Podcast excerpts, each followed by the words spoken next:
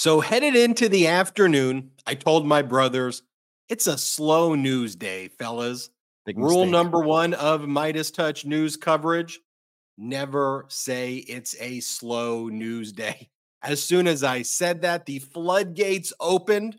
Fortunately, all good news to report. First, Ruby Freeman and Shay Moss filed a new defamation lawsuit against Rudy Giuliani after being awarded one hundred forty-eight million dollars last Friday in the defamation trial. Next, the D C Circuit Court of Appeals set an expedited oral argument in Donald Trump's appeal on the issue of presidential immunity. That's set for January ninth of twenty twenty-four. Moving quick. Special counsel Jack Smith then filed an exhibit list in the D C federal criminal case, even as that case is stayed. Then in the New York Attorney General civil fraud case, Justice Arthur Engoron issued a scathing order denying Donald Trump's directed verdict motion, actually all five of them, and stated that Donald Trump's expert, who was paid almost one million dollars to give testimony, had no credibility at all. And I guess you can pay someone to say just about anything, is what Judge Engoron said. Then the eleventh Circuit Court of Appeals denied Donald Trump co-defendant Mark Meadows' appeal on the issue of federal officer removal. And then Donald Trump filed a petition for an en banc hearing, meaning a hearing before the entire D C Circuit Court of Appeals after the three-judge panel in the D C Circuit affirmed the gag order against him. Donald Trump clearly just wants to threaten people really, really badly. In other words, it got busy, folks. Also, from this weekend, there's some news to talk about. Donald Trump spoke at New Hampshire and Nevada using phrases from Adolf Hitler, saying that Vladimir Putin told him that President Biden is harmful for democracy. Ah, yes, America in twenty twenty-three. The Republican Party presidential candidate is quoting Vladimir Putin as a character witness involving democracy. Then you have the usual fare of Donald Trump praising President Xi as ruthless, calling the January sixth insurrectionists in jail and in prison hostages, and saying America is not great. We'll talk about that and more. Then in Phoenix, Arizona, the top Republican influencer organization called Turning Points U S A held what it calls its American Fest convention. That took place over the weekend. Donald Trump's lawyer, Alina Habba, was one of the main speakers there. She bragged about how she and Donald Trump have lost cases so big that they got sanctioned almost one million dollars by a federal judge. And she says, I bet the fake news isn't telling you about those sanctions. Also at that event, Don Junior praised insurrectionists. For whatever reason, Roseanne Barr was speaking and called everybody other than MAGA communists. And the leader of the organization, Turning Points U S A, Charlie Kirk, said that the leaders of the Republican Party up until MAGA took over were actually all liberals. And then you have the DeSantis campaign in total freefall, but Nikki Haley's campaign is gaining momentum and gaining on Donald Trump in New Hampshire. I wouldn't be surprised if she actually beats Trump in New Hampshire. You can roll the tape back when that happens. This is the Midas Touch Show, Ben, Brett, and Jordy. I remember that moment, brothers, where I said to you, slow news day, slow news day. What should I do? Should I go for a walk? And then as I was doing, and as I was doing that, bam, a news after news after news. How you guys doing? Doing great. It's, it's uh, you said slow news day, and that was the kiss of death of the slow news day. I think instantly we we quickly realized uh, what was about to happen there. But you know what, a day of legal cases. It's, I know it's the holiday season, but I got to say it's beginning to feel a lot like justice. Oh, in here. I know, right? But I, I, honestly, like. You see, though, the closer we get to justice, the more that we actually see consequences for these MAGAs, for Donald mm-hmm. Trump, for people like Mark Meadows and Rudy Giuliani. What are they going to do? It's what we've been trying to prepare everybody for, what they're going to do. They're going to continue to double down and triple down and dig in and become crazier and crazier and even more unhinged. If you think they've hit rock bottom, you ain't seen nothing yet.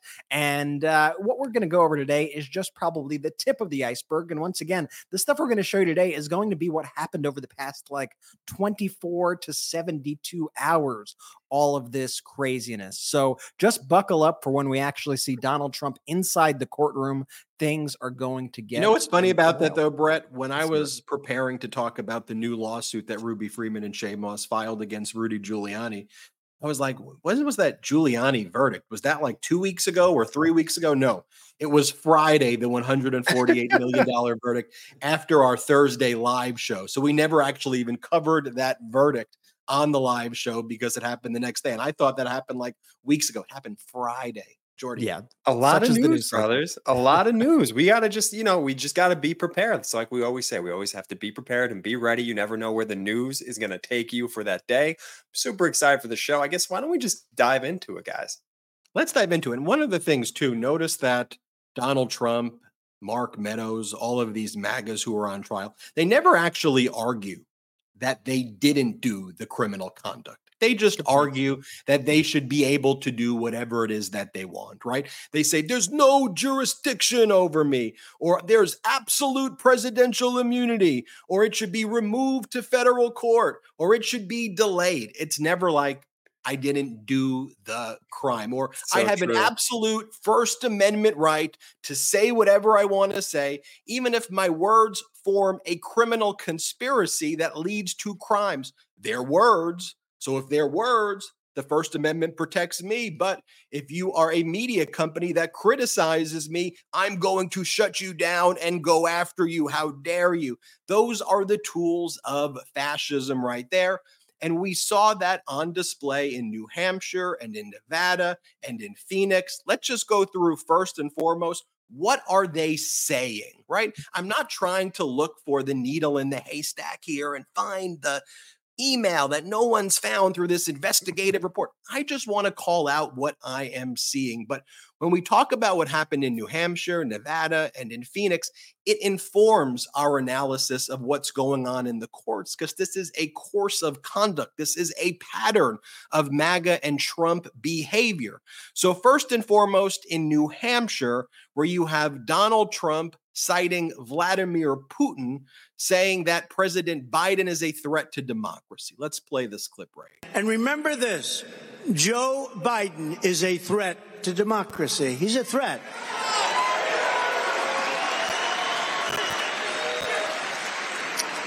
And, you know, we'll bring in adversaries, and I'll bring it in right now, but even Vladimir Putin. Has anybody ever heard of Vladimir Putin?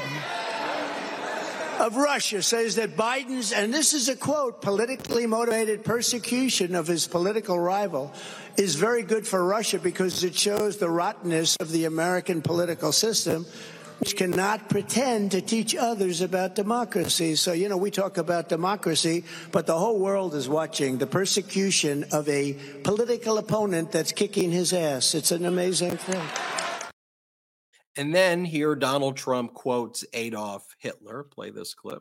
We got a lot of work to do. They're poisoning the blood of our country. That's what they've done. They poisoned mental institutions and prisons all over the world, not just in South America, not just the three or four countries that we think about, but all over the world. They're coming into our country from Africa, from Asia, all over the world. They're pouring into our country. Nobody's even looking at them. They just come in. Uh, the crime is going to be tremendous. The terrorism is going to be, terrorism is going to be, and then we built a tremendous piece of the wall.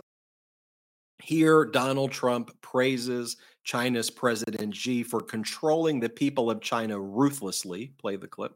The whole thing is not believable. Can you imagine President Xi of China, powerful kind of a guy? They hate when I say that. Oh, you're saying nice things now. He controls one point four billion people rather ruthlessly, right?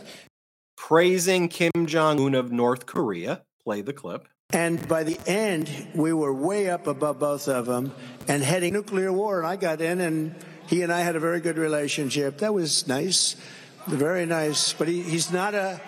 He's not, no, no, rocket man, yeah. But he's not, he's not uh, so fond of this administration, but he's fond of me. and we had a very good relationship. And I said, I tried to convince the fake news, no, no, that's a good thing, not a bad thing, right? That's a good thing. You know, we don't need nuclear missiles flying all over the place. So we did get along well, but he doesn't like this particular group of people very much, and I understand exactly why. And then Donald Trump calls the January sixth insurrectionists who are in jail and in prison hostages. Play the clip. Minneapolis, where they took over the police station, they took it over and they burned it down. By the way, what happened to those people? Are those people in jail with the J with the J six hostages? What happened to those people, come to think of it? They're not in jail with the J six hostages. I don't call them prisoners, I call them hostages. They're hostages. I don't know, maybe do a little bit of research, because people who engaged in violent forms of protest, guess what? They did go to jail. And guess what? If you just did a basic amount of research, you would know that.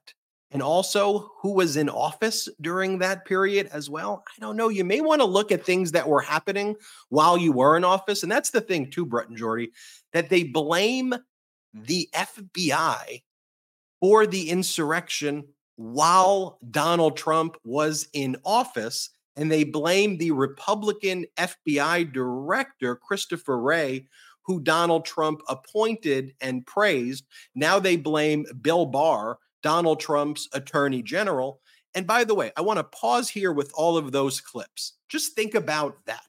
Imagine if President Biden said one of those things or echoed three of the words of one of those things that I just played you. Guess what? I wouldn't support President Biden. I interviewed President Biden. I support President Biden's policies. If President Biden said any of that, I'm out. One of them, done, because you have to have standards. Yet all of that stuff, the hateful, despicable, weird, traitorous, treasonous stuff, that's what attracts people to Donald Trump. It's shocking. What do you think yeah. about those clips? Well, I think the more repulsive that Donald Trump is to us, the more his MAGA base seems to enjoy listening to his words. And when you go through that list, I mean, uh, touting Putin, praising Hitler, uh, praising Kim Jong-un, and, and bragging about President Xi's ruthless control. Like, he could not be saying it any clearer what he wants to do in our country. Now, I'm going to put aside even, you know, the, well, there were people who were arrested, blah, blah, blah, because just because I'm not looking for intellectual consistency in Donald Trump's statements, because Donald Trump's statements are designed in order to disinform. They are designed in order to create this alternate reality. And that's what he's doing at all these rallies. That's what he's done with these MAGA people. And it shouldn't be a hard decision, okay? Vote for the person who doesn't quote Adolf Hitler. Like, the, it, it sh- sh- sh- this should not be a hard decision in front of us, okay, folks? But it goes even beyond that, because Donald Trump, in every single speech, is basically saying, and in some cases is literally saying, I want to be a dictator, everybody. I'm going to be a dictator. He's now actually gotten around to the part where he's actually saying that, where he's made this, and we'll get to this shortly. He's made this comment, uh, just want to be a dictator just for one day, dictator for a day. Mm-hmm. He's using this dictator for a day as a slogan, sort of like he used build the wall or any of, or lock her up, or any of these other chants that he had at his rallies. And it's completely sick. And it's not something that we could ever tolerate in a president or a president candidate. And so when he says these things, we need to be on high alert, and we need to make sure that others are on high alert about Donald Trump's plans. I mean, let's face it, if Donald Trump were to be reelected to the presidency, it goes far deeper beyond any sort of policies. We're talking about truth as we know it. We're talking about the United States of America as we know it. People like the QAnon shaman, like, they are going to be in kids' textbooks as heroes if Donald Trump is president. They're going to, these Steve Bannon and Flynn and Trump and all these people, they're going to be heralded as like the new founding fathers of America in textbooks. Like, that is what they're doing. And that is the point of this disinformation also. It is to do this whole sort of rewriting revisionist history. And they're already doing it. If you look at the O A N commercials, if you look at the commercials on Newsmax, they are creating their own history books to create their own mythology about this MAGA movement and its place in America, when it is nothing more than a traitorous movement that's against everything this country has ever stood for. And when you look at Brett, the, the J six, I'm not going to call, I'm not going to use his language. When, when you look at the folks who, who were there on January sixth, you know, to your point, Donald Trump was still president at that time. If there was someone who could have, you know, just totally disregarded the Constitution or whatever and issued blanket pardons for anybody there, it would have been Donald Trump. And the reason that he didn't is because he wanted to use these, these MAGA crazies of his who stormed the Capitol, these insurrectionists, as his own political pawns. So he could then, you know, six, twelve, eighteen months after the fact, when he's running again, refer to them as J six hostages. He doesn't care about these people. He loves the fact that they went to prison for him and, and the MAGA cause, because now he gets to use them at, in his speeches at the rallies. As we're playing you these speeches, let me read this to you and tell me who you think I'm describing right here. In his own mind, the word propaganda seems to bear no relation whatever to truth. The mass of mankind is an instrument to be played upon, nothing more. Propaganda is a means of making people believe what is for the moment effective and moving them to do what he wishes. No moral considerations are involved. His mind is in the herd stage, and he is grossly material in his politics as Freud in his psychology. Utterly contemptuous of the intelligence of the people, he seems to quite ignore the unwholesome after effects of a diet of lies.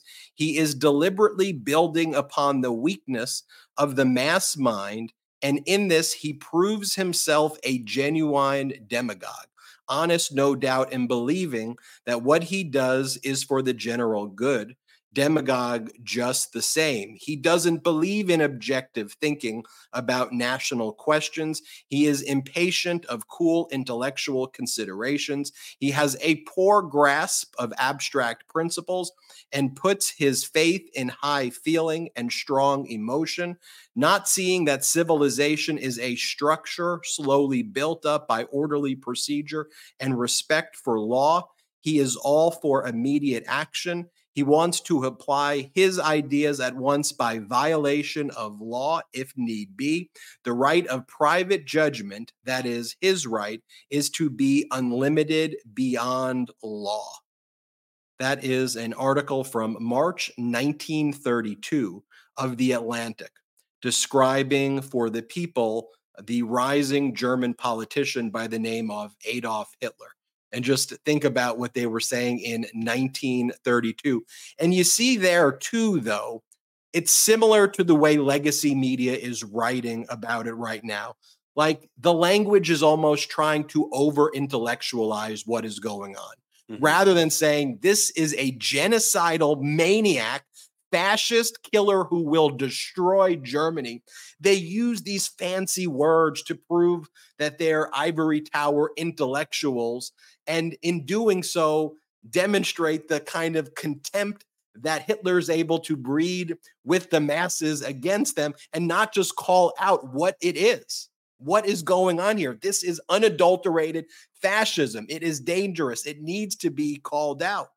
And as we keep going through these speeches, you will see that. I want to show you this one right here, though. One of Donald Trump's new lines in his speeches is that the reason that the economy is doing well right now is because of Donald Trump, that President Biden is coasting off the fumes of the Trump economy. And legacy media doesn't check that, right? I mean, they don't call out, what are you talking about? You left the economy in shambles. Unemployment was like the highest it had ever been. You left us with eight trillion dollars in debt. You crushed the economy. You caused so many problems that President Biden had to dig out of year after year after year. And now that President Biden's turned it around, Trump's like, well, now that was because of me. Watch what he says here, where he tries to take credit for the success of the Biden economy, but then also says that there will be a depression if you elect President Biden again. Play this clip. The Biden administration is running on the fumes of the great success of the Trump administration. They're just running on the fumes of what we did with the tax cuts and the regulation cuts. Without us, this thing would have crashed to levels never seen before. And if we're not elected, we will have a depression, the likes of which you haven't seen since the Depression of nineteen twenty-nine. We're not talking about a recession. You're going to have a lot worse than that. I mean, he just says anything. He just freaking says anything at all. It doesn't matter. It doesn't have to make sense. You just say it, repeat it over and over and over again. And the mashed potato brains of legacy media's like, like, well, what are we going to do about it? Let's just put out another stupid poll and talk about how people feel versus actually reporting on the news, rather than reporting on the economic miracle that took place when everybody predicted a recession in twenty twenty-three. You see, Trump, just like in nineteen thirty-two, knew that the media would write some piece like that. Some over-intellectualized piece that people don't even understand what you're kind of even talking about. Just say it. You're talking about a dictator, a genocidal maniac. I mean, what more do you need me to show you? Do you need me to show you Donald Trump praising mafia leaders? Is, is it not enough to show you him praising Kim Jong-un? Should I make it a little more local? What if he calls Al Capone the great Alphonse Capone? What, what, just think about, could you imagine? We went to Pueblo, Colorado to see President Biden speak at a windmill uh, factory. Donald Trump hates windmills, by the way, but it's bringing a lot of jobs, a lot of jobs to Colorado and across this country to bring clean energy across the United States of America. But could you imagine if President Biden said, before I talk about the jobs that I'm bringing here to Pueblo, have you heard about the great Alphonse Capone, the, the great mafia boss? They called him Scarface because he had a scar across his face. I would walk out. I'd be like, I know I'm supposed to interview this guy, and, and it's probably a great, I'm not interviewing him. That's, what are you talking about? But Donald Trump in Nevada, play the clip of what he said. I don't know. I hear different stories. Did anybody ever hear of the great Alphonse Capone? Al Capone, great. Great head of the mafia, right? I mean, Scarface. He got a scar that went from here to here, and he didn't mind at all, but he was a rough guy. Now, I heard he was indicted once. A couple of people told me a few times more, but I was indicted four times, and Al Capone, Alphonse. You know, if he had dinner with you and if he didn't like the way you smiled at him at dinner, he would kill you. You'd be dead. By the time you walked out of the nice restaurant, you would be dead. He got indicted once. I got indicted four times over bullshit. I got indicted. Bullshit. That's what our politics has come to. The great United States of America has a major political party, the Republican Party, taken over by MAGA. We're in a forty-eight hour period, praises Vladimir Putin, praises President Xi, praises Kim Jong-un, praises the January sixth insurrectionists, quotes Adolf Hitler, and brags about the great Alphonse Capone.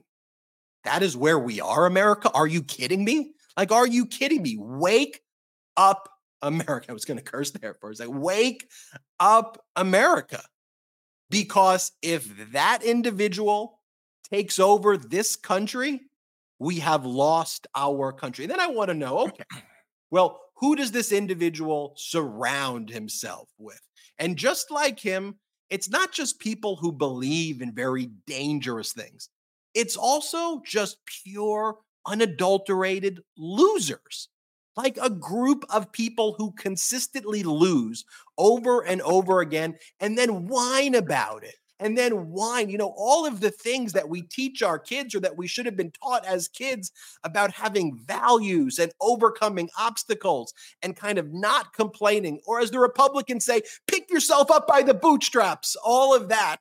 These MAGAs are the biggest whiny crybabies in the world, and they celebrate, they gloat in their loserness. And it's always, everybody's out to get me. And I, I couldn't even believe this is real, what I was watching.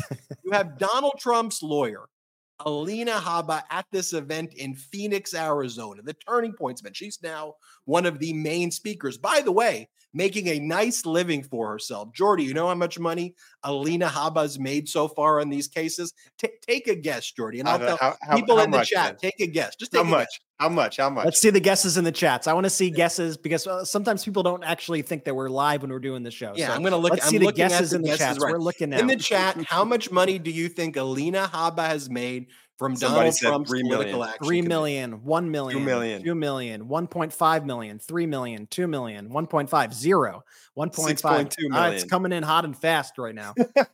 Ben, we're live. Three and a half million dollars. Three and a half. And, and from she's where? Damn. From the Political Action Committee, from all of the people contributing to Donald Trump's Save America Leadership Political Action Committee, believing, I suppose, that it's going to, I don't know, politics. Nope, it's going to Alina Habba. Did you know when Donald Trump created a legal defense fund, they call it like the Patriot Action Front or some name like that? That has only raised about one point five million dollars. And one million dollars came from like this QAnon family trust thing. So when they actually labeled something legal defense, they only made like one and a half million dollars. But when they call it Save America Political Action, they make tens of millions of dollars. That's and so it goes to representing Donald Trump on the civil fraud case, representing Donald Trump on the sexual abuse and defamation case, where Donald Trump was found liable for rape, for sexual abuse. Like, what are we talking about? Like, what are we talking about? You have someone who was found liable by a jury and then confirmed by the judge. Yeah, New York has a different technical definition, but it's sexual abuse, but in layman's terms, it's rape. That's what Donald Trump was found liable for by a jury in New York. That's what's what's going on with this country. For like, wake up. And, and you know, and legacy media wants to over-intellectualize. Well, what do you think about the prospects of the polls? Just tell people what is going on. Anyway, here's Alina Habba from this Phoenix event, this Turning Points U S A event, bragging about she and Donald Trump. Me and Donald Tr- watch her, you know, walk on and say, me and Donald Trump. Who knew we got sanctioned? one million dollars. Yup. You don't know about that. Fake news. They don't tell you. What do you mean everybody tells you about it? We all know you got sanctioned. I don't know. Maybe your MAGA news doesn't tell you that. But yeah, we all knew about that. Do we have the graphic right here? That yeah, we did four stories on it. One million sanctioned. Sanctioned again. Trump yeah. lawyer sanctioned. Subscribe to the MeidasTouch YouTube channel, Habba. Let's go. Come on. We know you got sanctioned. Anyway, play this clip of her bragging about being sanctioned. People ask why we do the arrows. Well, apparently it wasn't enough for Alina. That's why we do the arrows. I have to show you. I got to show you. Here's That's what's happening. Here's the clip. That got assigned to a Clinton-appointed judge. And what do you think happened? Nobody's heard of the case, right? It's because it's gone. I never met the judge. I never walked into the courtroom. There were probably fifty lawyers representing all of the radical left. Clinton's lawyers, Mook's lawyers, and the list goes on and on and on. One month. It got dismissed, and me and President Trump got sanctioned a million dollars for going against crooked Hillary. What? You didn't know that, did you? Fake news, folks. Fake news. They won't report it. But guess what? We paid that million and we're going to keep on fighting. The people What fake are news? Cheering. What fake news are you talking? They're cheering her losing. They're cheering her losing and filing a case that was so frivolous. It was deemed so frivolous and inappropriate that her, she and Donald Trump were fined nearly one million dollars. dollars for it, and she is bragging. And who is she calling the fake news in this situation? Because everyone reported this, I guess, except for the MAGA news yeah. that is covering that event, except for the news that those people, and I, I hesitate to call it news, but in all in this context, I just will for the sake of uh, ease, uh, calling this uh, the fake news. the only people who did not cover it were clearly these propaganda organizations like O A N and Newsmax and R S B N. So when she said that to the crowd and they went, did you hear it like in the background? They go, what? No. Yeah. All of us knew that except you, because you live in this bubble of disinformation. And by the way, that's nothing to brag about. You are literally bragging about being a terrible attorney and being a loser, Alina Habba. And she's doing her Lauren Boebert strut on the stage. Like Boebert. I was going to say, the whole shtick is the so whole sh- biz- the whole shtick is, is so bizarre. And no, and nobody like asked her to, to recount that story. Like that was the one that she was going to go up in front of the loser crowd and tell the loser story. And then she was going to get cheered on by losers and they'd all have a loser party. I mean, that is just so bonkers. It's like the radical left Hillary Clinton. What are you doing? How demeaning to just the legal profession in general. Like she's the current lawyer representing him in actual cases before like the United States Supreme Court and, and federal cases and state court cases. And like she's doing, she's doing that. The lawsuit that she filed at every level against Hillary Clinton and the others was so frivolous that she even got the most basic facts wrong. Like she would say, so-and-so is an individual who runs the D N C, and like the person never worked at the D N C. Or she would say, so-and-so lives in New York, and the person like lived in Virginia. Like every fact was wrong. And the judge said the fact, the law, the causes of action, like none of this makes sense at all. And then she was given multiple opportunities to withdraw the frivolous lawsuit. And it was barred by the statute of limit. Every possible thing to bar this, including unable to assert a cause of action, occurred. She was given multiple opportunities to have this thing voluntarily withdrawn. They persisted and they got a million dollars in sanctions. And now she's out there celebrating those sanctions. I want to talk more about this event. You know, there are other moments there where the leader of this Turning Point U S A event, Charlie Kirk, who this is now like the most influential Republican event, like it used to be CPAC. This is the event right now. And anybody other than MAGA, they say, are liberals, are rhinos. And then you just got people like Roseanne Barr saying that if you're not with MAGA, you're a Stalinist or, or a communist.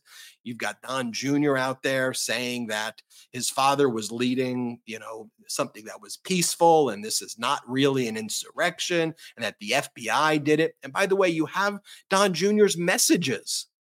You have his messages from the day. But for MAGA, facts don't matter. Here are Don Junior's text messages from January sixth, twenty twenty-one. Don Junior writes to Mark Meadows. He, meaning his father, he's got to condemn this shit ASAP. The Capitol Police tweet is not enough. Mark Meadows' response. I'm pushing it hard. I agree.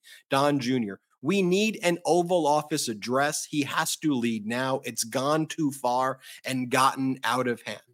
You would think in normal times where someone sends a text message like that, you'd be like, oh, and now you're saying that it didn't get out of hand. Now you're applauding what happened. You're not a credible person. But see, that's the thing. When MAGA destroys and rips to shred the truth, they say anything.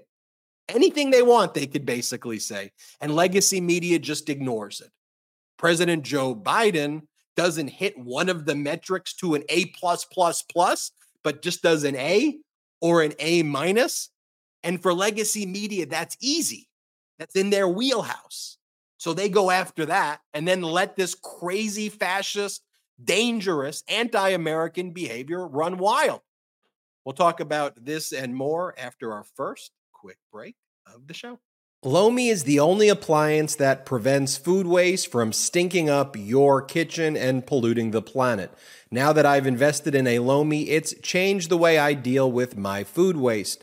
Lomi is the biggest innovation in the modern-day kitchen since the dishwasher. Lomi has helped me turn my home into a climate solution. Now I can transform my organic waste into nutrient-rich loamy earth that I can feed to my plants, lawn, or garden instead of sending it to the landfill. I can help the environment and make my life easier. In just four hours, Lomi transforms almost anything you eat into nutrient-rich plant food at the push of a button. It's smart, simple food recycling that fits my space perfectly. Cut the chore of doing the trash in half and eliminate bugs and odors in your kitchen. And here's the bonus. You get to feed feed your lawn and garden with an all-natural fertilizer that you just created out of your food scraps. All my food scraps, plant clippings, and even those leftovers I forgot in the back of the fridge can go back into my garden, helping me grow more nutritious food at home. I learned that food waste makes up a huge portion of our personal carbon footprint also. By reducing the amount of food I send to landfill, I'm helping to do my part for the planet. Whether you want to start making a positive environmental impact or just grow a beautiful garden, Lomi is perfect for you. Head to Lomi.com slash Midas and use the promo code Midas to get fifty dollars off your Lomi. That's fifty dollars off when you head to L O M I dot com slash Midas and use the promo code Midas at checkout. Thank you, Lomi, for sponsoring this episode. This bustling holiday season, you might be looking for nutritious, flavorful meals to fuel you on jam-packed days. Factor, America's number one ready-to-eat meal delivery service, can help you eat well for breakfast, lunch, and dinner with chef-prepared, dietitian-approved, ready-to-eat meals delivered straight to your door. You'll save time and stay on track with your healthy lifestyle while tackling all your holiday to-dos. Cross meal prepping off your list this holiday season with Factor. Skip the meal planning, grocery shopping, chopping, prepping, and cleaning up, and get Factor's fresh, never frozen meals delivered to your door. They're ready in just two minutes, so all you have to do is heat and enjoy. Treat yourself to high-quality, delicious meals over the holidays. Choose from thirty-five or more chef-crafted meals every week that support a healthy lifestyle and meet your meal preferences, whether it's calorie-smart, vegan and veggie, protein plus, and more wholesome options. Looking for calorie-conscious options over the holidays that don't skimp on flavor? Try delicious, dietitian-approved, calorie-smart meals with around or less than five hundred fifty calories per serving, or need an extra boost to support your wellness goals and feel your best during the holidays? Try Protein Plus meals with thirty grams of protein or more per serving. Factor isn't just for dinner. Count on extra convenience any time of day with an assortment of fifty-five plus add-ons to suit various preference and your taste. Choose from quick breakfast items, lunch to go, grab-and-go snacks, and ready-to-drink cold-pressed juices, shakes, and smoothies. With Factor, you can rest assured you're making a sustainable choice. They offset one hundred percent of delivery emissions and source one hundred percent renewable electricity for their production sites and offices. Pretty good. This December, get Factor and enjoy eating well without the hassle. Simply choose your meals and enjoy fresh, flavor-packed meals delivered to your door, ready in just two minutes. No prep, no mess. Head to factor meals dot com slash Midas fifty, five zero, and use the code Midas fifty, Midas fifty, to get fifty percent off. That's code Midas fifty at factor meals dot com slash Midas fifty to get fifty percent off. Now, back to our programming. Thank you to our unapologetically pro-democracy sponsor. And the ad man, Ben, Jordy. Really? Things, uh, coming from my, coming from my, right camp, I got to say, I, like, those were really good reads, Ben. Good job. And At different always, stages of my day, one rolling yeah. right out of bed, the other post-shower. I, I I love it. And and, uh, and the Midas Mighty, everyone who watches our channel does see you at every stage of your day throughout your optics. So that's pure good, authenticity but, here. You uh, see me through my day. If there's a lot of breaking news, I go, you know what? I gotta like actually like put on a new yeah. For, for, forget the comb, forget the the shower. Uh, we gotta we gotta go live on this hot take. Oh, that's uh, so to support good. All of our pro democracy sponsors. Remember, all the links and all the deals are always in the description. Ben, you know, as we watch these clips, the thing that kind of comes to mind to me is this concept of MAGA martyrdom. It seems like the more damage that you could do to yourself for the sake of the cult leader, the more you are rewarded by the cult. And so we've seen this countless times with people like Mike Lindell, who have lost their entire life, who have lost their business, basically, who have lost so much money by going all in for Donald Trump. We have seen this for people like Rudy Giuliani, who would rather double down on their defamation of people like Ruby Freeman and Shea Moss when they're in the midst of losing everything, because it shows how loyal they are to the cult leader. And as we go through this, we'll soon play a clip from somebody like Roseanne, somebody who's totally thrown away her entire career so that she could be full MAGA and say the most despicable things imaginable. Heck, at one of these events in Nevada, Donald Trump was literally introduced by the Nevada G O P state chair, who was indicted for being a fake elector, for being part of that fake elector scheme. So the indicted G O P chair introduced the indicted, disgraced Donald Trump to the stage. They thrive in that criminality, and the more that they could do in that world to prove their loyalty at the expense of their health, of their financial well-being, the better that the cult perceives them. It's just an interesting kind of concept that I think we should look at as a through line through MAGA. And look, when a Roseanne talks this way, or a Giuliani talks this way, or a Trump, or a Charlie Kirk, or Alina Habba, the reason why most of Americans are so repulsed at it is it has real world consequences on the lives of Americans, like taking away women's reproductive rights, taking away people's freedoms. I, I want to show some more of these clips we've been showing, but I think it's important that we pause for just a moment and show people a video that we put out, a Midas Touch short that we just put out moments before we went live.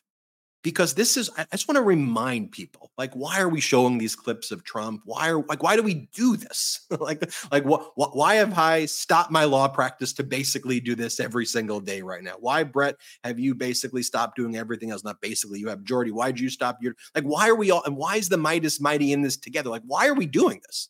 And I think it's important that when we put out video shorts like this, it's like, because our freedom is on the line.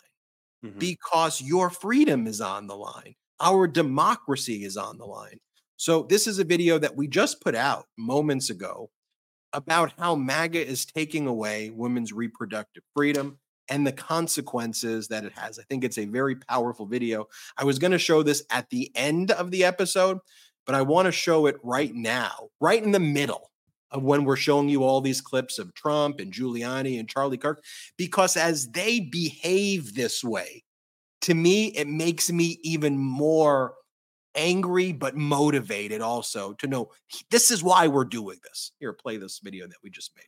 Nice so come on in. I'm going to steal them real quick to meet a client. Be right back. Okay. Congratulations. Thank you. Wow. Champagne. Oh, not for you. Oh, hi, baby. Oh, such a blessing. Exciting! Mm-hmm. Looks like she's about to pop. Oh, isn't being pregnant magical? Well, the baby... Mom, cookie! Sorry. Isn't gonna make it.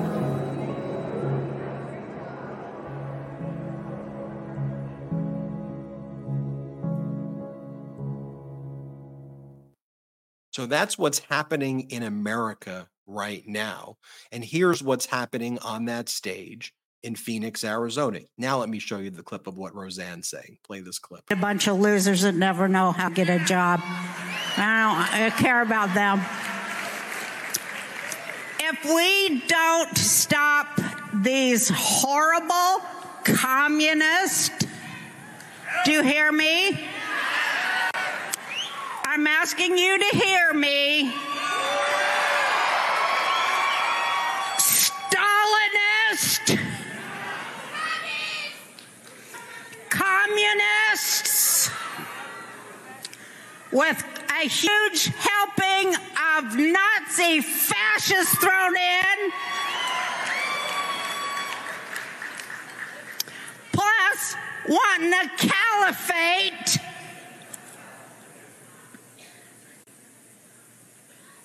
To replace every Christian democracy on earth now. Occupy. Do you know that? I know what I just watched was absolutely abhorrent. And I think it was so important that we played you that short video we made and then show you what Roseanne's saying, then show you what Donald Trump's saying, then show you what Alina Habba is saying. As they go and attack Americans and say, you're a Stalinist, you're a fascist, you're a this, you're a that, because we want to protect women's reproductive rights, because we want to take care of our democracy, because we are repulsed by insurrections, because we are repulsed when the leader of the Republican Party is praising Vladimir Putin and Kim Jong-un and President Xi, th- that makes us a Stalinist. The language that they are using, the behavior that they engage in is so anti-American. It's not a matter, and I've said this before and I'll say it again, if you look at that photo right there of Marjorie Taylor Greene and the QAnon shaman, there they are again in the halls of this event, being paraded around like heroes. This is not a matter of, oh, the, the Democrats are liberal, oh, and the Republicans, they're conservative, and there's a conservative and liberals, and that's not what's going on right now in our country. You're either with our democracy, you're with the facts, you're with reality, or you're with this dystopian, fascist, American carnage nightmare that's represented by MAGA. That's it. That's the choice. Pick your side. Pick your side. And don't take my word for it. Take a look at what Charlie Kirk says. Charlie Kirk, the leader of this event, one of the major MAGA Republican influence. He's saying it too. Want to listen to him? Listen to what he had to say at this event. Play the clip. Only in America is a story like Turning Point U S A possible. Only in America is it possible to say, you know what, I don't like the way the country is going, and to do something about it. And throughout the years, you know, people have said, oh, you know, Turning Point, you guys, uh, you're too loud. Why don't you just sit sit down and obey? I don't know about you, but I think the people that have been running the conservative movement the last couple decades should just go be liberals, because that's what they actually are, and leave the conservative movement and allow us real conservatives to be in charge. Saying if you're not MAGA, you're not a conservative. You should know that. If you're not MAGA, you're not a conservative. That is what they believe right there. We've been saying it for, listen to them. Listen to them. That's why, to me, it's important that this pro-democracy movement, we have to be very careful of making these artificial divisions, oh, and, and, and calling Marjorie Taylor Greene and people like Charlie Kirk conservative. They're not conservative. They're not really Republican. They are MAGA. They are their own thing. And it combines fascism with idiocracy. That's it. It's certainly not democracy at all. And they're okay with praising Vladimir Putin and Kim Jong-un and Alphonse Capone and taking away women's reproductive rights and, and just making a mockery of our country. It's horrific, horrific to see that. I do want to go back, though, to Alina Habba for a moment, too, because as I say, it's fascism plus idiocracy. Here's the idiocracy part as well, right? There are all of these cases now because of Donald Trump, basically saying election activity and campaigning, that is not subject to absolute presidential immunity. That falls outside the outer perimeters of Article two, executive conduct, right? In the Nixon v. Fitzgerald case. So what does Alina Habba say? Well, Donald Trump was just doing election stuff. So clearly he should be protected by absolute presidential immunity. The exact opposite of what the Blassingame case is. And when she did an oral argument to the Second Circuit Court of Appeals, the judge asked her, do you know what Blassingame is? I'm sorry, I need to look at my notes. I don't know Blassingame. It's called Blassingame v. Trump. It's a case from two weeks ago involving you. it's, it's a case involving you and your client that says you don't get absolute presidential immunity if you engage in election and campaigning activity. That's why Trump isn't entitled to it in civil cases. And that's what a lot of the discussion's about right now, that you're purportedly trying to appeal to the D C Circuit Court of Appeals. That's what all this conduct is going on. Watch what she says at this event when it comes to presidential immunity. Play this clip. The, the Supreme Court is looking at presidential immunity, which means it's a protection for presidents so that they can actually operate without being afraid of being prosecuted, persecuted, and attacked when they come out of office. But what has happened? He's been prosecuted, persecuted, and attacked, and they're ignoring presidential immunity. So finally, the Supreme Court is taking it up on January sixth. Case and going to look at it really hard and say, look, we have no business attacking somebody who is within his scope of presidency, who has come in, was doing his job, was protecting the elections, was doing the things that a president should do. Instead, they call him an insurrectionist because they can't beat him in the polls. It's a protecting the elections is not actually a thing the president does. And if you just know the Constitution, you read the tenth amendment, you know about federalism, you know what states' rights are versus the federal rights and who handles elections. And by the way, the Supreme Court hasn't even granted certiorari to hear it. Right now, there's filings about whether or not certiorari will be granted. Donald Trump's brief is due December twentieth. We don't know if the Supreme Court's going to take it. What we do know is that the D C Circuit Court of Appeals has expedited briefing. All of the briefing now on this issue of absolute presidential immunity will be done by January second. All the paperwork. And then today, the D C Circuit Court of Appeals set oral argument for January ninth, twenty twenty-four. So the whole delay, if everybody was worried, well, Judge Tanya Chutkan, the D C federal judge, stayed the case, only temporary. At this point, I think we'll get an order from the D C Circuit Court of Appeals by like January fifteenth, maybe like January twentieth, the latest, but before February. So we're talking about the same type of delay that probably would have taken place for the holidays anyway, is happening anyway right now. So that was bad news that Donald Trump got. But there again, she just doesn't know what she's talking about. And by the way, when we see Donald Trump's brief on December twentieth, he's going to argue against certiorari. He's going to argue against what she just said. He doesn't want the Supreme Court. He doesn't want the Supreme Court to hear this because he's trying to delay it. It was the brilliant move by special counsel Jack Smith to file it, knowing that Alina Habba and others in the MAGA lawyer world were going to say stupid stuff like that. Because now if you just listen to her words, what's she saying? We want certiorari. We want oral argument before the Supreme Court. And the Supreme Court's not going to say you have unfettered ability when you're in office of the presidency to commit crimes. Well, here's the thing. If they did say that, they'd be saying that dictators are okay in the United States of America. So like it's it, it's such a ridiculous argument that I think even right, they'd be saying they don't exist. The Supreme Court. Why would you need a Supreme Court? You don't need a Supreme Court. Yeah. And that's honestly one of that selfish reason, frankly, is one of the reasons why I actually do have faith in the Supreme Court if they take this up to make the right decision. Because the one thing that they do value is their own self-preservation and mm. their own power. And to me, at the end of the day, that trumps all else, no pun intended. Ruby Freeman and Shay Moss sued Rudy Giuliani again. Again, like this is not a, you're not, no, you're not listening to a repeat of the Midas Touch podcast. This is a new this lawsuit. Is, this is new, right? This, wow. this happened new today. New lawsuit they filed on Monday because he keeps on defaming them. As Brett says, it's MAGA martyrdom. Just keep digging the hole because that's how you show loyalty to Donald Trump. If you don't become a total loser, like the fact that Bill Barr, after he left, was willing to do mostly everything for Donald Trump, just wasn't willing to basically say that space aliens came down and did something with Hugo Chavez and then changed the election, right? That's kind of where Bill Barr drew the line with like, space aliens and C I A laser beams and, and Chinese bamboo. He's like, yeah, yeah, yeah, yeah. That, that's just one step too crazy for me. And then what? He's a rhino now. He's been in on it. According to MAGA, Live. Bill Barr, you know who Bill Barr's sidekick is? Hunter Hillary, Biden. Uh, by Biden. Hillary Hunter Clinton. Hunter, Hunter Biden. Hun- oh, Hunter Biden. yeah, yeah, Bill Barr. It, you it. see, under the new MAGA theory, it. I'm not making this up.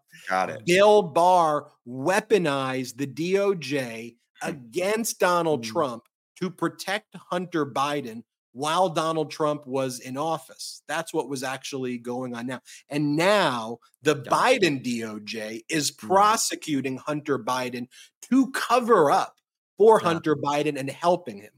The uh, okay. prosecution against Hunter, which could lead to him being in jail for like the rest of his life, is actually a way to help him to cover for Bill Barr. That's what they're saying. That's where the idiocracy meets fascism. It's like, what the hell are you even talking about? And most people would go, Ben, that's so illogical. Like no one believes that. The lie is so unfathomably big that some people are like, oh, I don't know. I mean, there's got to, who would make something up? Trump!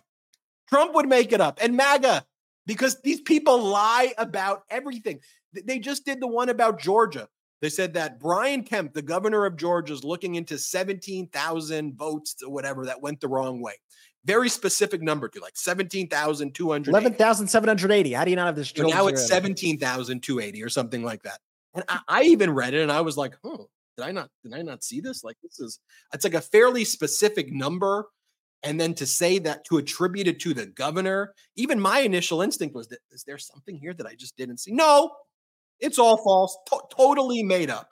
Some like and they do that to counter program to the bad news. They did that. They, they put out this fake story, which has been debunked a million times in the past already. And then was subsequently debunked after they released this. Um, but they put out this fake story on the eve of the Giuliani verdict to try to go, look, corrupt courts, fake news, look what they're doing, look what they're trying to hide from you. That is their strategy. It's just disinformation after disinformation. And one of the most devious parts about it, and I've noticed this because I, I, I have I have like a Twitter account that has zero followers and follows zero people just in case I need to see what somebody blocked me is saying for the show. And that account in particular gets fed the craziest notifications of all time, Twitter X, whatever you call it. Mm-hmm. And it's always the disinformation post. So the other day, that exact, like right after the Rudy information broke, I got a push notification from X with that fake tweet. It's just a random like blue check fake account on, on X. And it's designed, that app is designed to push this fake information on you. I've even had people call me and say, I just got this notification. What? What what what is this about? And I'd say, oh, it's it's literally a fake news website, and they are trying to trick you right now by pushing this as a legitimate news source, but it is not. It's truly a devious thing that's uh, that's happening. I mean, look, and it's what they try and do. They try and flood the zone with this misinformation and disinformation to to to bring up any sort of speculation. Ben, it's why you had to do a double take when you saw that number came out, because it was so specific. It's like they they plant these things as if they could be, you know, rooted in some sort of logic to make the average person just be like, maybe this is true. But no, you, you that's why I pride ourselves on the Midas Mighty in this community that that pulls together, this pro-democracy community, on just the media literacy. It's so important now, like honestly more, more than any other time in history, to just understand the information as it's coming to you, but really then scrutinize the information. Who, what's the source? Where is it coming from? Why did I get this now? And to really think about, okay, what's what's the objective here? Is it from a reliable source? Is it true? And just really be discerning about what you're reading out there, because it's a scary place where the zone is flooded with a lot of falsehoods. Remember when the Republican said that the insurrectionist was actually a Fed and was showing the badge, and yeah. it was actually a, it was a vape, and they all lied. Right? Mm-hmm. It's the same people who now peddle this lie about Georgia. They just move on to the next one. Like, I can't even imagine if I put out something so utterly false. One, I can't even imagine doing that.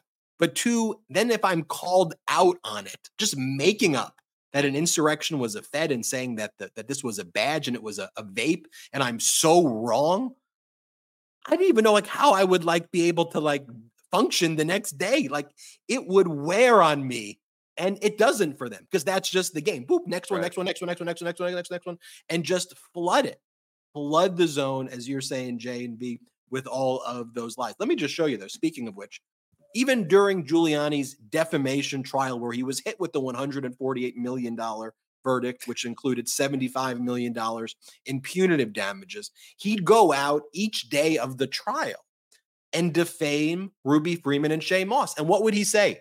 The same type of crap that Donald Trump says. Mm-hmm. I'm going to testify. I'm going to show you. Just you wait. Just you wait. I've got the info here, and I'm going to share with, I got to share it with you at the right time, accordion hands. I got to share it with you at the right time. I can't do it right now, but just you wait. It's coming. I didn't share it with all of the other courts where I could have won if I showed him that that actually happened. I, I, I wanted to lose. The plan was lose, lose, lose, get sued. Wait until the final moment, and then the reveal. This would make M. Night Shyamalan's ending. Woo! The whole reveal is I've been waiting the entire the entire time. It, it, it's like the long reveal of that MAGA influencer guy, the really weird guy, you know, Nick Adams. Who's I was, I was going to say that's a that's a large category. You know, large Nick Adams. Category. I'm like I'm like Nick Adams has to be playing the long game, M. Night Shyamalan move, and like when he's eighty-five, he's going to say, I, I just pranked you all for eight, it's like eighty year prank or something, because this guy says the most outland. Anyway, Here's Rudy Giuliani outside of court saying that he's going to tell you he's got he's got all the facts, but he further defames Ruby Freeman and Shane Moss. Play this clip. Whatever happened to them, which is it's unfortunate if other people overreacted, but everything I said about them is true. Do you regret what you did to Sh- Ruby? Of course, Freeman? I don't regret. I told the truth. They they were engaged in changing votes. There's no proof of that. Oh, you're damn right there is. Stay tuned. Stay tuned. Just you wait. I'm going to show you. Stay tuned. Right after this commercial break, I'm going to show. I mean, not, we're not, we're not taking a commercial break this exact moment, but that's what. But how absurd. So what they do, they sued him again. Yeah, and they're good. asking for inju- good. And, and they're asking uh, for injunctive relief to basically say, if he continues to do that, now he's in violation of court orders. And he should be thrown in jail for it, basically. He should be held in contempt. So in addition to monetary damages, have some injunction that will lead to an order to show cause re contempt, that will lead to contempt, and that could lead to imprisoning him for violating court orders. And I think it's the right move to make. But then Giuliani goes, no, no, they're coming after me. Ruby Freeman and Jay Moss, they're coming after me. Um, You were the former mayor of New York City. You were the former top federal prosecutor from New York. And now you're some whiny liar, a whiny victim liar who's no victim at all, who put himself in this position and just whines, Ruby Freeman and Shane Moss are more powerful. You picked on two people that you thought you could pick on. And you mm-hmm. disparaged them, demeaned them, threatened their lives, and they fought back. And they vindicated their rights, yet you still continue to defame them. And by the way, one of my big takeaways from that Ruby Freeman defamation verdict, you know what happens next month? The Donald Trump defamation trial, E. Mm. Jean Carroll v. Donald Trump, the other defamation case. Donald Trump's already been found liable. Like Giuliani, he continues to defame E. Jean Carroll over and over again. And I think he's going to get hit at this trial with, I think on the low end, ten, twenty million dollars.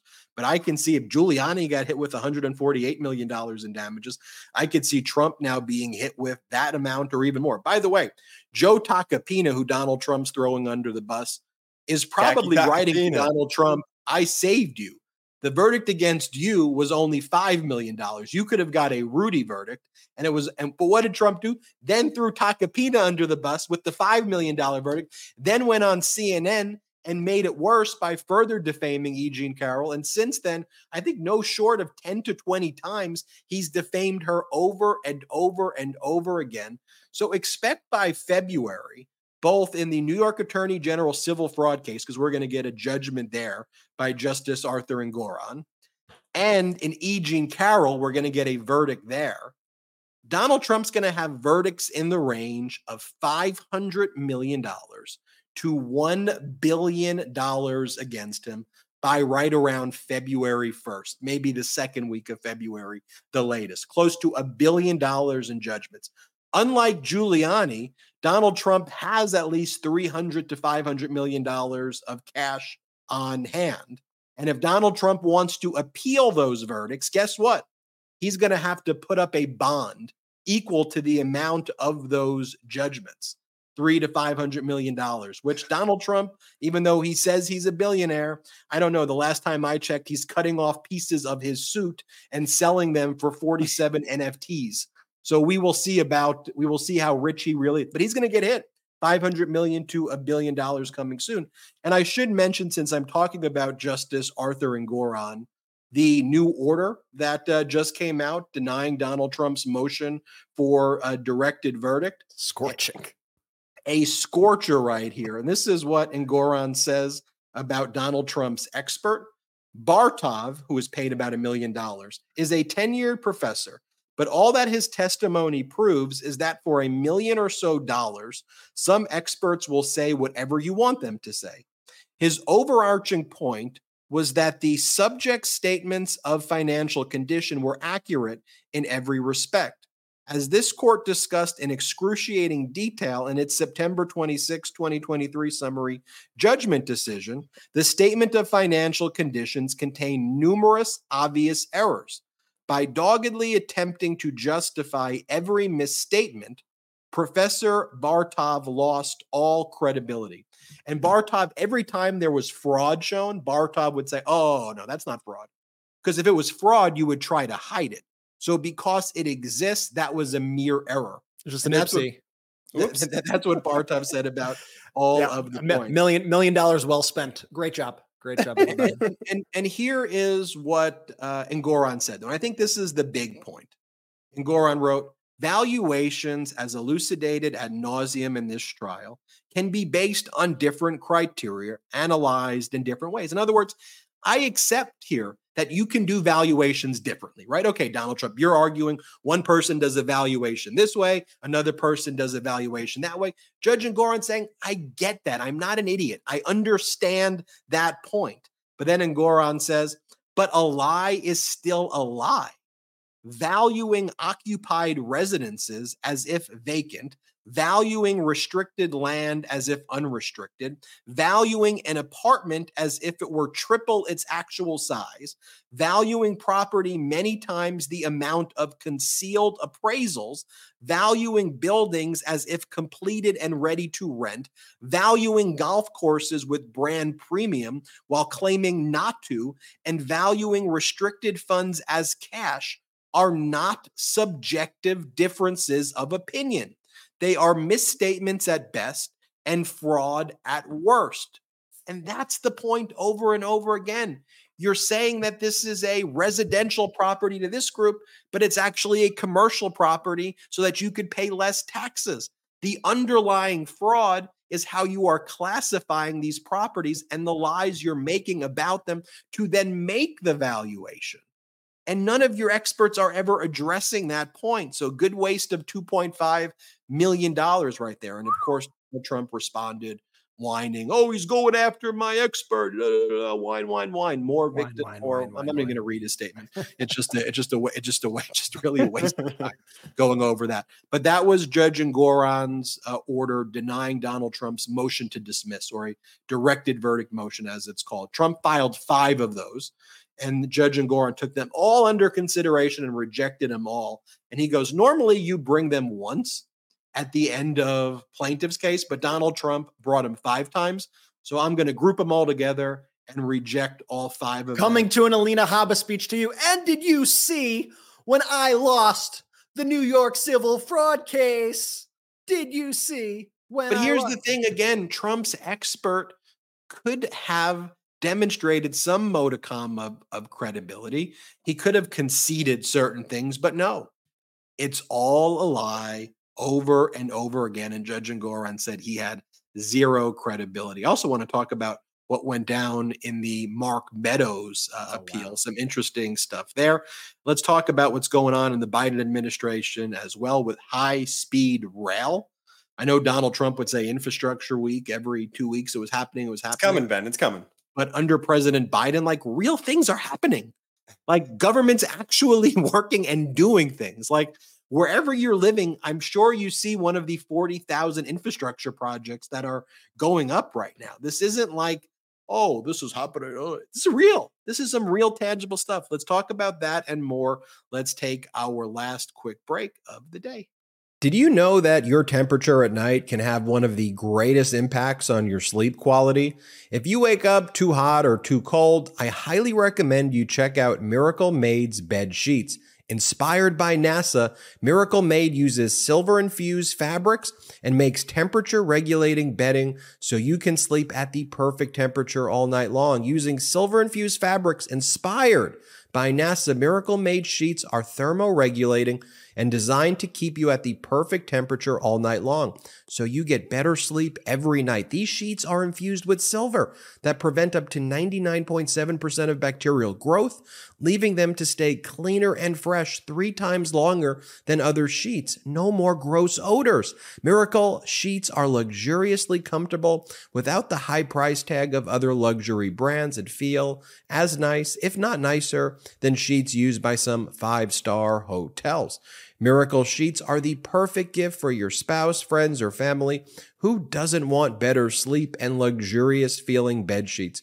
And since these come with three free towels, you get two gifts in one, just in time for the holidays. Stop sleeping on bacteria. Bacteria can clog your pores, causing breakouts and acne. Sleep clean with Miracle. Go to try miracle dot com slash Midas to try it today or gift it to someone special this holiday season. And we've got a special deal for our listeners. Save over forty percent. And if you use our promo Midas, M E I D A S, at checkout, you'll get three free towels and save an extra twenty percent.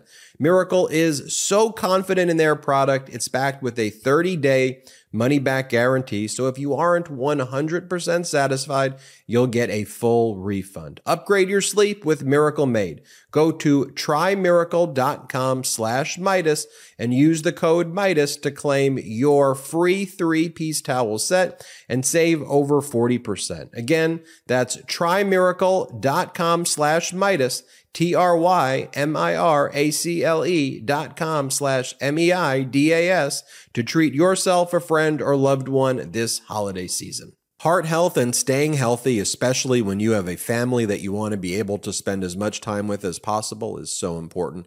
We could all benefit from heart-healthy energy. One of the best ways to get some by supporting your blood pressure and circulation. SuperBeets Heart Chews are an easy and convenient way to support healthy blood pressure. They're plant-based and stimulant-free, so you get a green boost without the jitters. Paired with a healthy lifestyle, the antioxidants in SuperBeets are clinically shown to be nearly two times more effective at promoting normal blood pressure than a healthy lifestyle alone. SuperBeets Heart Chews are incredibly delicious and so much better than any alternative supplements out there. I take my SuperBeet Heart Chews each morning, and it's really kickstarted my morning routine. After taking my SuperBeets Heart Chews, I feel like I have more energy and I'm ready to take on the day. SuperBeets is the number one doctor, pharmacist, and cardiologist recommended beet brand for cardiovascular health support. It's blood pressure support you can trust. SuperBeets Heart Chews supports healthy circulation, so you not only get blood pressure support, you also get productive, heart-healthy energy without the crash.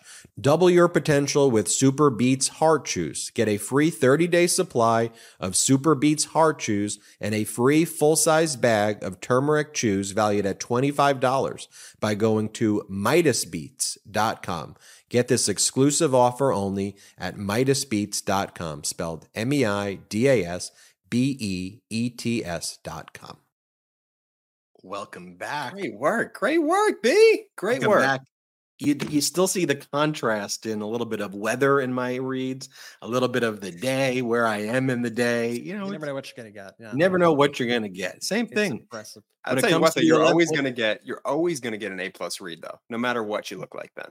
Apparently, Mark Meadows didn't know what he was going to get at the ooh, transition ooh, at ooh. the eleventh Circuit Court of Appeals. He thought he was going to get a favorable uh, panel.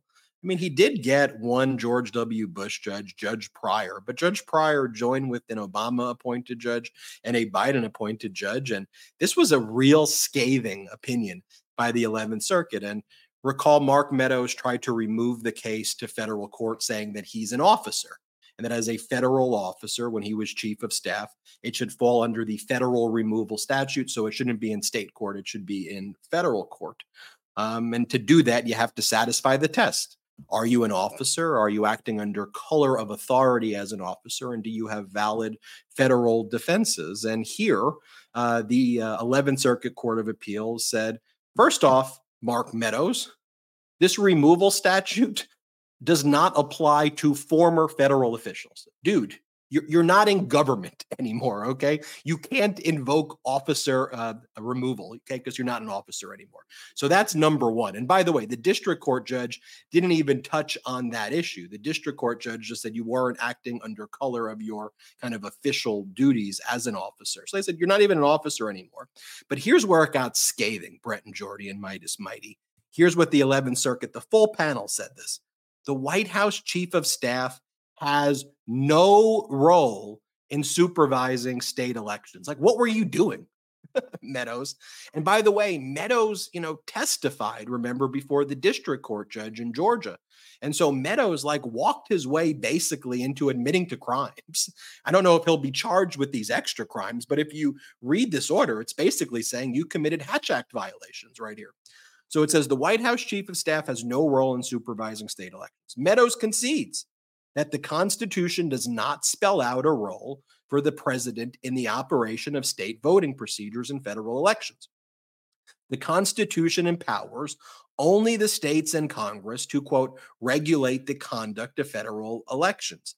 As the Supreme Court has explained, the framers of the Constitution intended the states to keep for themselves, as provided in the tenth Amendment, the power to regulate elections. The states are responsible for enacting a complete code for elections. And then it goes on to say that Meadows asserts the White House chief of staff has duties related to the supervision of state elections and campaign-related political activity. In particular, he maintains that broad authority and few limitations can be found in the Elections Clause and Take Care Clause, various election statutes, and the Hatch Act. But the district court concluded, and we agree, that the federal executive has limited authority to superintend the state's administration of elections.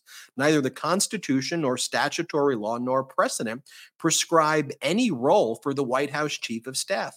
And even if some authority supported a role for the chief of staff in supervising the state's administration of elections, that role does not include influencing which candidate prevails.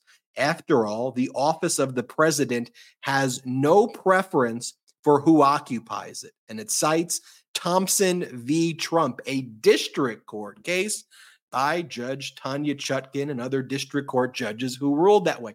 So what you see here, it's elegant, but you got to catch it. And it's why I loved reading this opinion so much. You see what's happening, Brett and Jordy? The eleventh Circuit, in making this ruling against Meadows, you know what it's doing? It's sending a message to the United States Supreme Court, to Judge Chutkin, and to a coded message, and to the D C Circuit Court of Appeals. We at the eleventh Circuit, William Pryor, a conservative judge, we agree with you that this is not within the province of executive authority. Even though we're not hearing the issue of absolute presidential immunity, we're simply hearing the issue of removal of federal officers and whether that's under color of authority. The concepts are very similar, and we wanted to put in here for this because they could have just stopped the analysis mm-hmm. after former federal officials can't remove it. But they wanted to go on further because they wanted to send this message that this is not the power of Trump, of Meadows, or others to deal with elections. And watch, this language right here will be cited by Jack Smith. It will be cited by the D C Circuit Court of Appeals, and eventually, if it gets there, the Supreme Court. But that's how these judges move. It's elegant, and you got to catch it like that. But that's our court update. Brett, give us some update on the economy. Give us some updates on high-speed rail. Give us some updates there. Oh, man, I feel like Amtrak Joe over here talking about uh, high-speed rail. That's good. You know, it, it just, you know, it's it's always such a contrast on the show when we go from speaking about just all the drama, all the lies, all this propaganda that's coming from the right, and then we speak about what's going on in what we just call like normal world, like in the world of actually people who want to go and govern. And so last week, uh, the Biden administration announced the first wave of funding for high-speed rail through President Biden's infrastructure law, and it's going to connect a lot of cities. This has been a project, once again, that so many presidents have promised for like decades. We've heard about high-speed rail. And now finally, there's actually a plan to put this into action. And there's actually money designated to do this. So I could speak about it ad nauseum, but I'm going to let Secretary of Transportation Pete Buttigieg discuss this. Well, the outlook for high-speed rail just took a dramatic turn for the better because we were able to announce the first wave of funding going out through President Biden's infrastructure law. Uh, the president was in Las Vegas, where with three billion dollars, we are funding the Brightline West project that is aiming uh, by the Olympics, if they hit all of their marks uh, in, in twenty twenty-eight, to have passengers going from Las Vegas to Southern California. We're also funding California high-speed rail that runs north-south. Now, uh, you know, we've never claimed that that this is uh, overnight going to produce a high-speed rail network uh, nationwide. These are specific projects in specific places. But I really believe that after the, the first time, the first day when an American on American soil can take a, a ride on true high-speed rail, it's going to open up an era. There will be no going back. It's, it's going to create a demand and an expectation that we offer that across the country the same way people in other parts of the world can expect. And the other part we're really excited about is that it can also create an American high-speed rail industry. Think about the jobs in aerospace. Think about the jobs in auto manufacturing. Uh, and, of course, we are, uh, as, as President Biden uh, has prioritized, uh, we're imposing strong Buy America expectations uh, on this industry as a whole. I mean, I've been to, you know, all across Europe. I've been all across Asia. High-speed rail Mm-hmm. exists in other countries, and it is incredibly effective. It helps with commerce. It helps with people getting around. It is an absolute game changer to have stuff like that. And here you have the Biden administration actually putting in the work, actually trying to make this a reality with a clear plan. And as this is happening, you know, by the way, that's all economic stuff also, right? Because commerce is really going to increase. Trade is going to increase. Like a lot is going to come from connecting different parts of this country in ways that it has never connected before, in ways that we can't even foresee at this moment.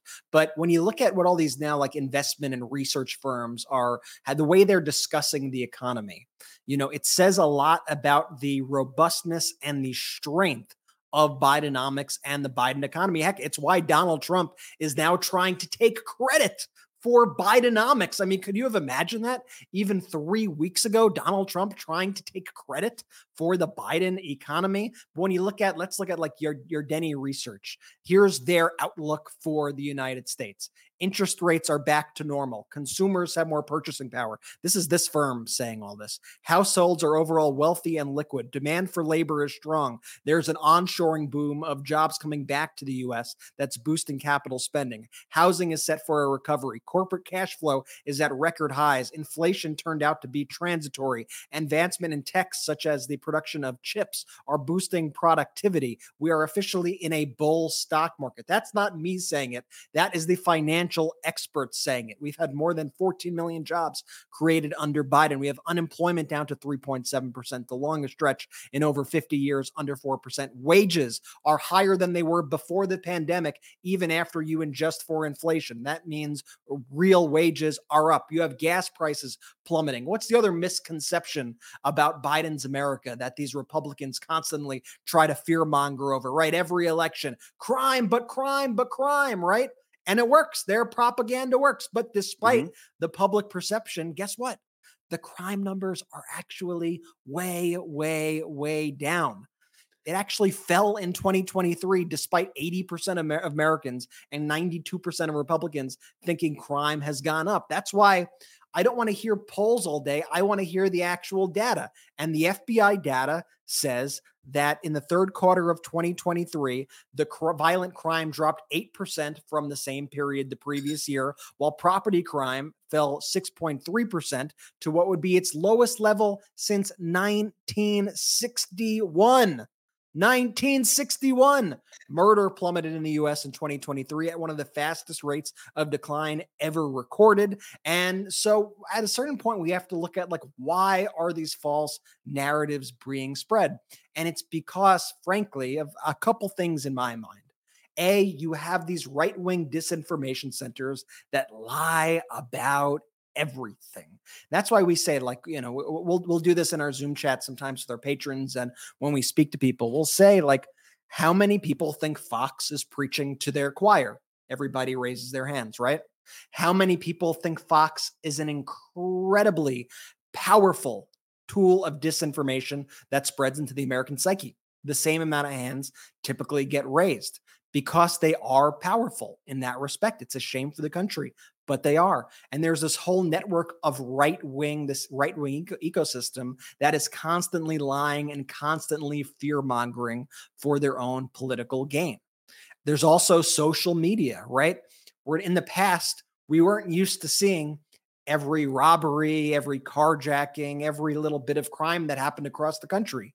Now, every instance across the country is put on social media, it goes viral, and you're now just inundated with these images on a daily basis. So they may be far fewer than they used to be, but we are seeing them go viral on a near daily basis, and it is leading to this false perception of the actual numbers. So we have a lot of good things to discuss as we discuss the economy, as we discuss, honestly, like basically every single indicator in this country has not only improved, it has improved by record levels in the past few years under this administration. And we need to be loud about that, about the data, about the facts, not how people perceive what is happening, but about what is actually happening on the ground in our country.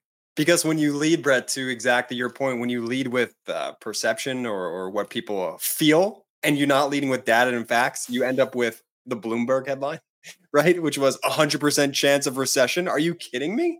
So unbelievable job right there, B, taking taking up the economy section of this. I, I mean, I'm I'm excited for that railroad. That's what I really want to hit up on, dude. L A to no, Vegas. And, Woo! And, and, and here's the thing, too. In contrast to MAGA. You know, President Biden stands on principles, not polls. And I know that can be frustrating to a lot of people because people want him to have knee-jerk reactions to every poll and do this, do that. But he's about his principles. And when you're guided by your core principles, when it comes to the economy, it's bottom up, middle out. That informs his decision-making. He doesn't say, I'm going to do this in two weeks. I'm going to do that in two weeks. I'm going to do this in two weeks. Blah, blah, blah, blah, blah, blah, blah, blah. I'm going to do accordion hands. Look at my hands, everybody. Look at me. Look at me. No. He's calm. He doesn't overreact, right? And he talks about his principles, not the polls. Here is what I'm doing. I'm going to be steady on those principles. I'm not going to overreact to all of them. I mean, could you imagine if there was someone who could overreact to things? I mean, President Biden, right? I mean, they, they go after they go after his son for when his son was suffering from drug addiction. They just they make lies up about him every single day. Could you imagine if he responded the way Trump did? Every second he'd be responding. But he's focused on the American people. He's focused on, you know, the principles and the principles that guide him, as I said, when it comes to the economy, is that, look, we do not thrive with trickle down. This whole philosophy of focus the economy on helping the billionaires and decamillionaires get unfair advantage, and then maybe they will help others and trickle down the benefits we unfairly give them. That's trickle down. And President Biden says, I'm not for that. He says it loud and clear. By the way, it's a risk to label your whole policy Bidenomics because you better own it. But he owns the principles. He stands behind it. Those are his principles. And his principles are no, not trickle down. You focus on the American worker. And you give them a fair playing field, a level playing field. You don't give unfair advantages to the billionaires and the decamillionaires. And if you focus on giving workers the same opportunity, not even unfair opportunities, the same opportunities, they will thrive. And that's when our economy will perform at peak, when you're actually empowering workers. That's bottom up, middle out. Something that we need to talk about more and more and more. And I always give in the example, right? If you were to speak to, you know, an, a, a worker, not a billionaire or a decamillionaire, and say, I've got two choices for you. Number one, I'm going to help your C E O purchase more jets, or I'm going to help you out, have a fair playing field and give you the wage you deserve, not give you unfair benefits, the wage and job you deserve. What would you choose? Who would go, you know what? I appreciate you looking out for me, but I'm really worried about those leather seats in the G six of my billionaire C E O. I am hopeful that if you can help him out or her out with the tax cut, that maybe they will trickle it down. Who, who would say that? And Fox knows who would say that. The right-wing media knows that. And that's why they want to confuse you and folk and do accordion hands. The accordion hands, by the way, is basically Fox in a nutshell. It's the physical manifestation, right? M and M's, green M and M's, Doctor Seuss, do, do, do, do, do. Look this way, look that way, look this way, look that way, da, da, da, da, da, da, da. Boom. Pick your pocket. Pick your freaking pocket. I got your money. Screw you. I'm going to Mar-a-Lago, and we're going to laugh at you. That's what it's about. Anyway, Brett, take us out with some of the news on uh, what's going on with Haley and DeSantis.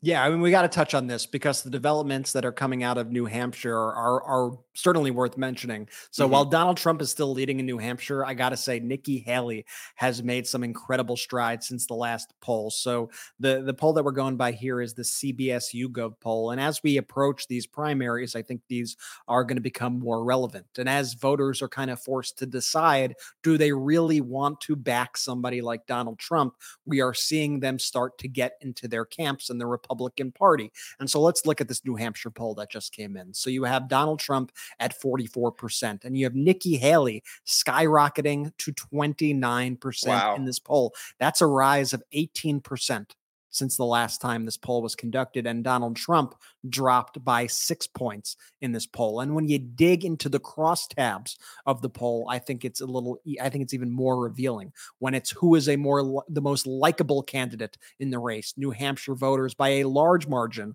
picked Nikki Haley. Heck, Donald Trump tied with Vivek Ramaswamy for third place here in this part of the poll for who is more the most prepared to be president here. Uh, Nikki Haley, neck and neck with Donald Trump here, which for a Republican voter is pretty damn amazing, especially considering that Donald Trump was, uh, unfortunately, once the president of the United States. For who is the most reasonable of the candidates, you have once again Nikki Haley taking a commanding lead over the field here, with Donald Trump falling to third place. I think New Hampshire is certainly a state to watch as we see these numbers come in. And frankly, I think we're getting to a point where I do hope that other people in the primary do start to drop out, because I think once, I've been saying this for a while on this show, I think once that anti-Trump vote consolidates,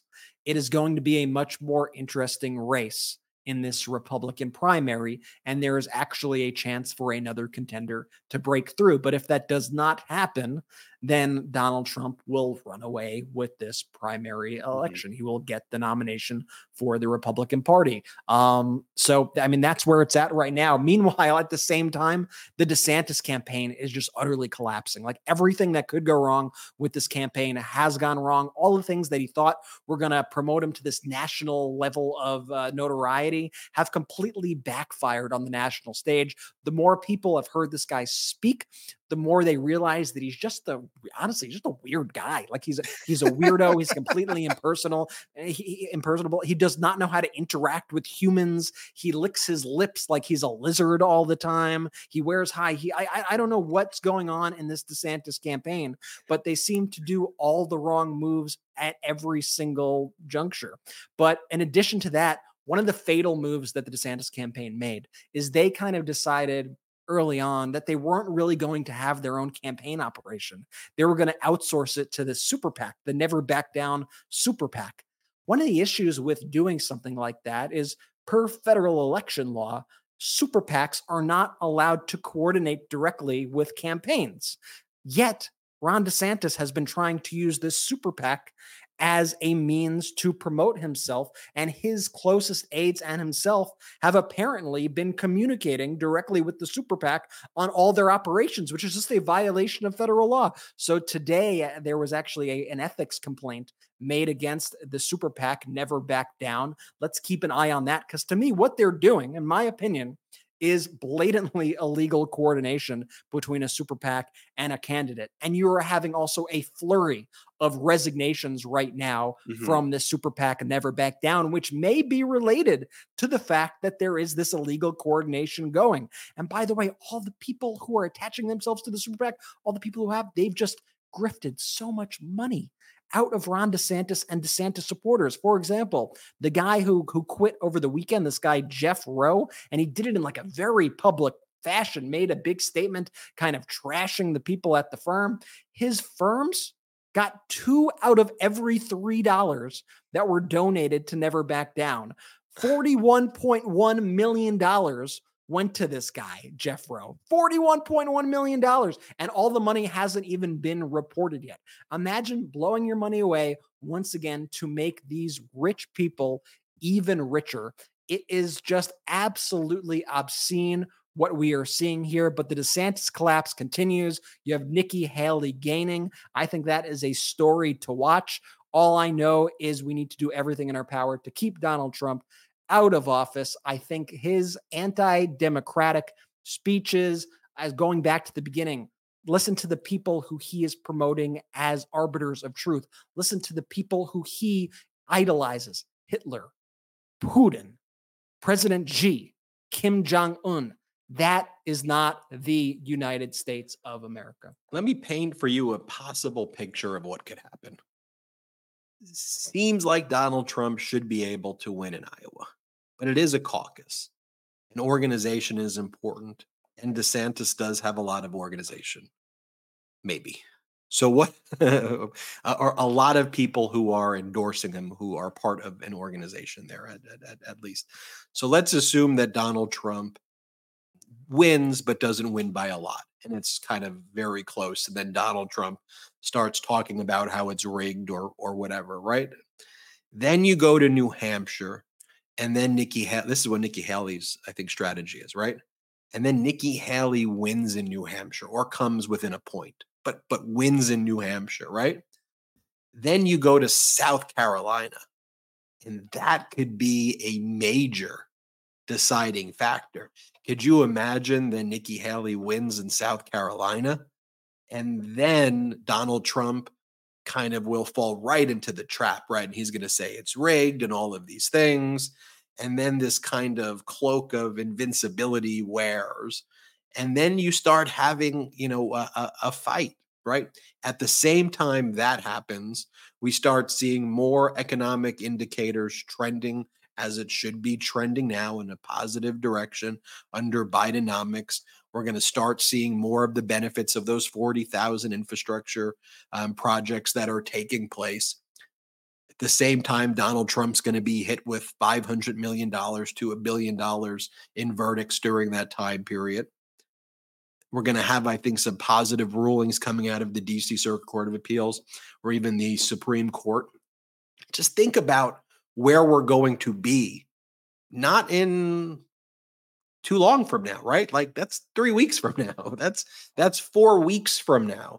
And that picture that I'm painting is not some portrait of hopium, right? Th- that is rooted in the data that exists right now. And that's why I think it is important to be grounded in the thing that MAGA lacks, which is principles. Mm-hmm. Principles. And if you're grounded in these principles and enduring principles, you stay steady. That's how people ask me sometimes, are you worried about this? If I worried about everything, I'd just be a, a worried person all day. Worry, worry, worry, worry, worry. Right? But but if if if you believe in these principles and you support these principles and you work towards achieving the ends of those principles, that's what you can control. That's what we can control. That's all we can control. What can we do? Stand by your principles. Stand by our principles, the American principles, enduring principles, democracy, freedom, what our Constitution really means, not as MAGA tried to pervert it for their own interest and take away our freedoms. That's what we can focus on. And as we head into twenty twenty-four, that's what we will focus on. And we are so grateful for the Midas Mighty out there. We're so grateful for you. This doesn't exist without you. Think I could just sit in the living room all alone every day? No, this is you. You're in the living room with me and my brothers. We're in this together. When people say, how do you do this? How do I do it? I do it because of the Midas Mighty. How do you do this? And we know the work that you put in every day. You watching this or listening to this. You may not be on the podcast, but you're working just as hard. And we know that every day working for our democracy. That's what makes this network powerful. It's you. That's why I'm confident. That's why I'm confident. I want to thank you all for watching this. We're going to do our after show as we always do it on Patreon. As we say, we don't have outside investors here at the Midas Touch Network, but we do have emojis on YouTube. We do have pro-democracy sponsors, and we do have separately our Patreon. So if you want to support this network and the growth of our independent media platform, go to P-A-T-R-E-O-N dot com slash M E I D A S T O U C H. I should say financially support the growth of this network. You're all supporting it by watching it, and the best way you can support is by sharing these videos, letting people know, making sure you're subscribed, just telling one, of course, make sure you're registered to vote, make sure others are registered to vote. That's like, that's threshold stuff. Every day you should be making sure. And if you're with someone, you know, be with them as they register, go on their phone with them, do it with them. Every single day you should do that. Number one.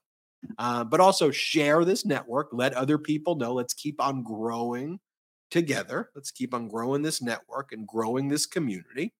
Make sure you're subscribed on YouTube. Make sure you're subscribed wherever audio podcasts are available. That's really helpful too. Like if you're not subscribed to the audio podcast, please subscribe there because that helps with the audio algorithm. It puts us in the top there, and you should listen to it on audio too. Sometimes it's fun if you're just going for a walk or in the car, listen on audio as well. And audio listeners, make sure you subscribe to the YouTube channel. It helps there as well.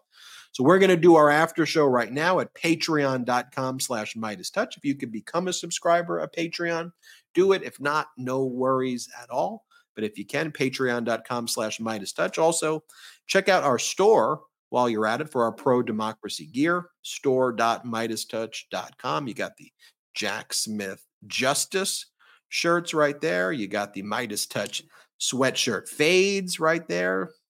Really good. The Convict or Convict forty-five gear. I'm woke and I vote gear. one hundred percent union. Oh, Dark Brandon right there. one hundred percent union made. one hundred percent made in the U S A. Store dot midas touch dot com. Thank you. Thank you. Thank you. We appreciate you. We'll see you on the next episode of the Midas Touch Show. Jordy, take it away. Shout out to the Midas Mighty. The Midas Mighty standing strong. Against the fascists, we sing our song. We will get it right whenever. At Midas Touch, we are unapologetically pro-democracy, and we demand justice and accountability. That's why we're spreading our message to Convict forty-five. That's right, gear up right now with your Convict forty-five tees and pins at store dot midas touch dot com. That's store dot midas touch dot com.